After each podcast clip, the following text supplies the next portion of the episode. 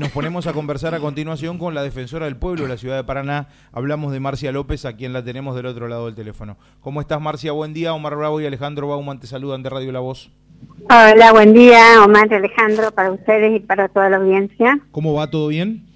Todo bien, acá estamos, por ahí si se corta porque estoy en, en Juan Báez al final en un, en un abordaje territorial en donde estamos diferentes instituciones con el servicio a la comunidad. Bueno, empecemos por ese lado. ¿Qué, qué se está llevando adelante ahí en esa zona? Bueno, en esa zona que ha, ha crecido Sí. exponencialmente en los últimos años en la ciudad.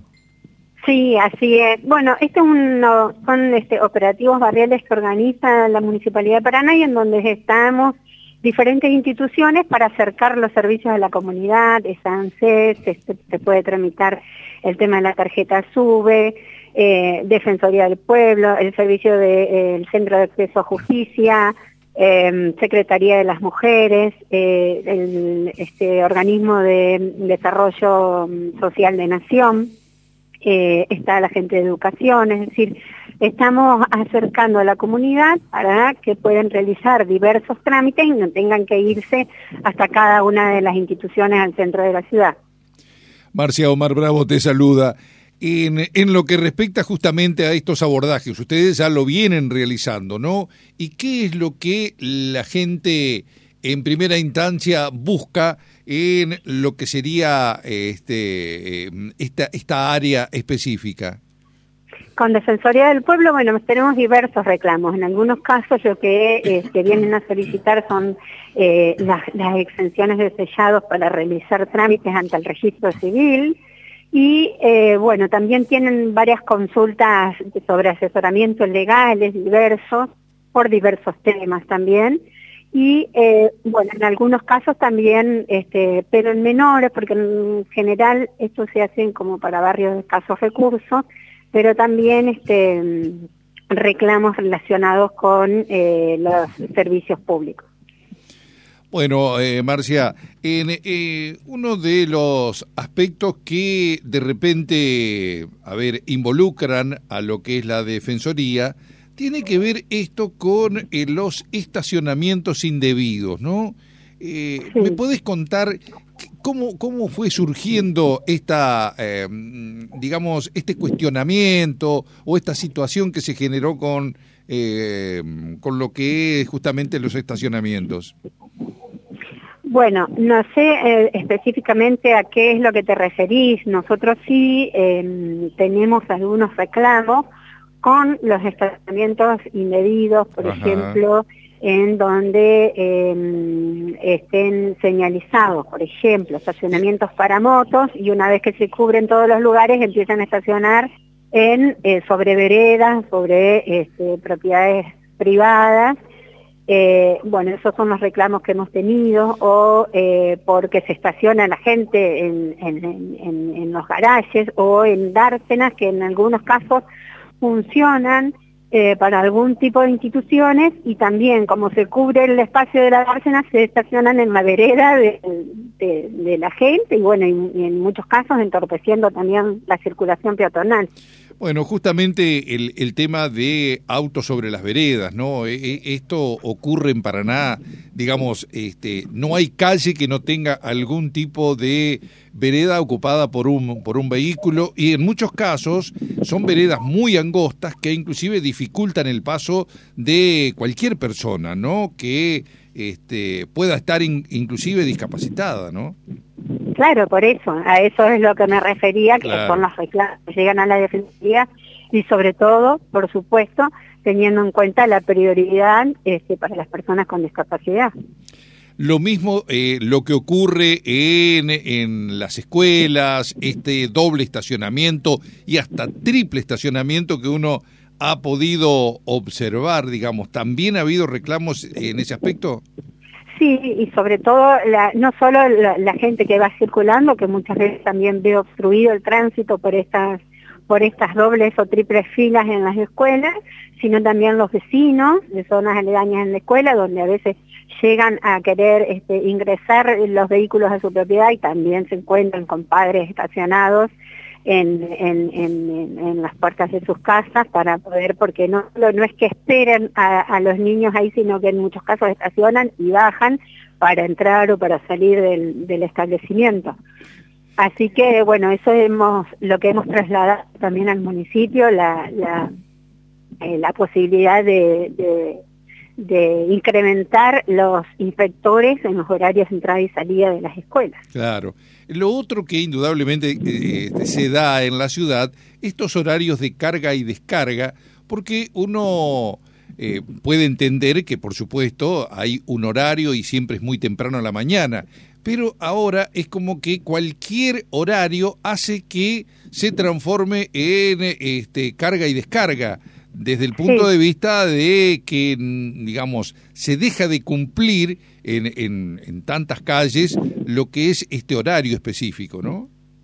Sí, así es. Eh, eso también es otro de los reclamos frecuentes que tenemos, sobre todo también en, en, las, en las, donde hay comercios que en muchos casos no respetan esos horarios establecidos. Por eso la demarcación, por eso poder tener también un teléfono de eh, una guardia en tránsito para que los vecinos puedan denunciar en el caso de que, de que ocurran estas irregularidades.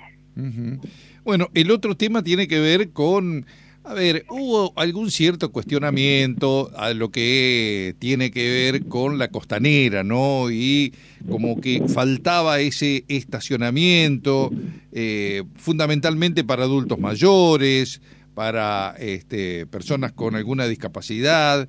Bueno, eh, se ha podido, este, a ver, integrar, si se quiere, lo que es esta bicisenda, lo que es el estacionamiento, eh, lo que hace justamente a la señalización, que me parece que es lo que se adolece en determinado momento. Sí, eso es lo que se pidió y salió eh, justamente de, de, la Defensoría de Adultos Mayores, que llevan a cabo una mesa en políticas públicas, donde también están integrados por diversos sectores de la sociedad, no solo de organismos del Estado, y ahí surgió esta, esta temática también de poder solicitar al municipio, porque si bien estaban determinados los, este, la prioridad de los primeros lugares de los estacionamientos este, cercanos en la costanera para adultos mayores, para personas embarazadas y personas con discapacidad, pero no tenía la debida señalización para que eh, la gente lo respetara. Y eso es lo que se pidió y que fueron estas demarcaciones que se hicieron en, en estos últimos días para este, demarcar y determinar cuáles eran esos espacios para, para ese estacionamiento preferencial. Y por el otro lado, digamos, en lo que hace justamente a esto que se genera muchas veces con este, trabajos de la misma municipalidad, eh, en el cual, teniendo en cuenta que Paraná tiene esas particularidades de que se ingresa rápidamente en un cuello de botella, ¿no? El hecho de poder eh, señalizar o poder eh, dar a conocer que en determinado día o a determinada hora va a haber un corte y que va a estar bien señalizado para que de repente este, el, el conductor de un vehículo tenga esa posibilidad de desviar, ¿no? No así, digo, aquellos hechos que se dan en el momento, que eh, allí no se sí, lo hay puede. Hay cuestiones que no se pueden prever claro, también, sí, claro. como es la rotura de un caño, por ejemplo. Claro, que, bueno, claro, claro, sí. por supuesto. O de repente hay una movilización este, en, en, determinado lugar, aunque las movilizaciones muchas veces deberían tener eh, la autorización para estar en, en, determinado lugar, ¿no? Esto se hace en muchos lugares de, del país donde las organizaciones sociales que reclaman dicen que van a estar en determinada hora en distintos lugares de la ciudad, por ejemplo, ¿no? Sí, así es. Y también un poco que eh, eh, hace poco nos reunimos con el secretario de Seguridad Vial para trasladarle todos los reclamos que, que teníamos pendientes de, de, respuesta por parte del municipio y también eh, insistimos en esto de poder em, continuar y dar prioridad también a la, a la educación, ¿no? Ya desde los niveles de educación primarios y secundarios, porque bueno, hay mucha falta también de respeto por parte de la, de la sociedad en general a veces, a, la, a las normas, a las reglas y a respetar también estos lugares, como te digo, si uno sabe que está este, un garaje donde dice prohibido estacionar, y va y se estaciona también en el lugar, con lo cual estamos hasta dónde llega el derecho de uno y el derecho de otro, ¿no? Estamos y, que invadiendo y no respetando. eso uno lo emparenta muchas veces, Marcia, con la falta de cultura, más allá de que exista o no el control, más allá de que las normas estén, sean rigurosas o estén o no se apliquen, digo, más allá de todo eso, necesita un poco de control, de, conciencia ciudadana, cosa que de, y de cultura que muy pocas muy pocas veces se ve, sobre todo en esas cosas en la ciudad de Paraná, ¿no? Sí, así es, así es. Por eso digo, a veces llama también a la concientización en general de la población. Marcia, la verdad que es interesante hablar contigo porque son temas que, digamos, son cotidianos, uno puede decir. Ahora, el tema es cómo es la respuesta, ¿no? Porque de repente todo muy bien, hacemos un diagnóstico, eh, una aproximación a toda la problemática, pero el tema es cómo se soluciona esto. Las respuestas que vienen de, parte del Estado municipal, eh, ¿cuál ha sido?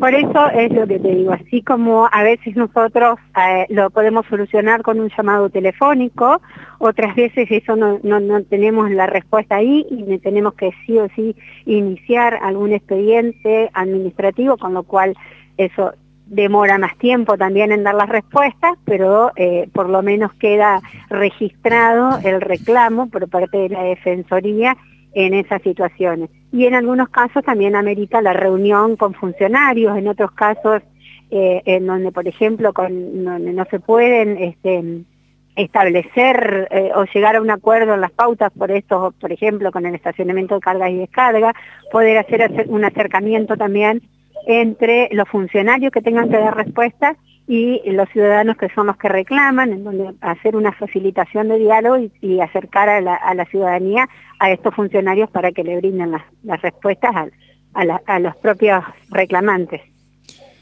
Bueno, Marcia, eh, que siga este abordaje me parece importante. El hecho de acercarse justamente a la gente, a los barrios, es fundamental, ¿no? Para de esta manera la gente vaya conociendo. Yo lo que digo siempre, ¿no? Que a veces uno dice deberías tener la constitución, ¿no? De, la provincia o del, del, país. Uno, me parece que eh, en ese aspecto está bien. Ahora, debería tener también un manual de lo que es este, la defensa del consumidor, ¿no? Porque hay muchísima gente que no tiene conocimiento de un montón de articulados que hacen a poder no solamente reclamar, sino también plantear lo que es justamente el, el consumidor, que este, tiene una muy buena ley, pero que a veces es como que, eh, a ver, adolece de los mecanismos como para que la gente lo conozca mucho más, ¿no? Me parece sí, por eso es una mirada que tengo. también en la, en la, en la responsabilidad de, nosotros, de cada una de las instituciones también, de, de poder llevar, y por eso te digo, cuando venimos a estos abordajes territoriales nos damos cuenta que mucha gente no reclama eh, una, porque no sabe cuáles son sus derechos, entonces si no sabemos cuáles son los derechos tampoco los podemos reclamar y otra es en esta falta de acercamiento, ¿no? A, eh, cómo se dificulta el acercamiento a las instituciones, pero una vez que estamos y que venimos al barrio sí se acercan y pueden realizar sus planteos, eh, que en muchos casos con, con derechos mínimos a reclamar. Bueno, y nada más que ponía, a ver, un, un ejemplo cuando este, estaba leyendo un tuit de defensa del consumidor, en este caso de la municipalidad, daba a conocer que, por ejemplo, en días de lluvia, la gente tiene eh, la posibilidad de eh, tomar el colectivo, digamos, no específicamente en Nagarita, sino en otro lugar, el acercamiento. Bueno, son temas que a veces la gente lo desconoce, ¿no? Y que puede tener el derecho de decirle al chofer que la deje en una esquina, por supuesto tomando las precauciones eh, determinadas, más teniendo en cuenta si hay mal tiempo o si hay lluvia, ¿no? Digo, me parece importante que se dé a conocer este tipo de, este, de datos que para algunos por ahí puede pasar desapercibido, ¿no? Sí, así es. Mira, justamente nosotros hace una semana tuvimos una reunión de todo el personal con los dos organismos de defensa del consumidor de la, de la, del municipio y de la provincia para nosotros poder tener también más herramientas para brindarle a la ciudadanía, porque tenemos muchos casos que vienen y reclaman este, cuestiones relacionadas con el consumo. Por ahí le decimos, nosotros no somos el organismo específico, pero sí poder asesorarlos en eso, de cuáles son sus derechos, de qué es lo que necesitan y una vez que vayan al organismo ya lleven este, todas las, para que no tenga la, gente que ir y volver o ir de institución en institución, sino que ya, ya vayan munidos de la documentación. Y en los casos que no se puedan, por cuestiones, como te decía, esto de, cercanía o de, o de necesidad, no se puedan acercar hasta defensa del consumidor, poder tomarles nosotros también el, reclamo y después trasladarlo al organismo competente que, que va a hacer el seguimiento. Perfecto. Marcia, te agradecemos muchísimo por estos minutos y te mandamos un abrazo grande. Bueno, gracias igualmente a ustedes, que tengan buen día. Igualmente, hasta luego. Hasta luego. Hasta luego.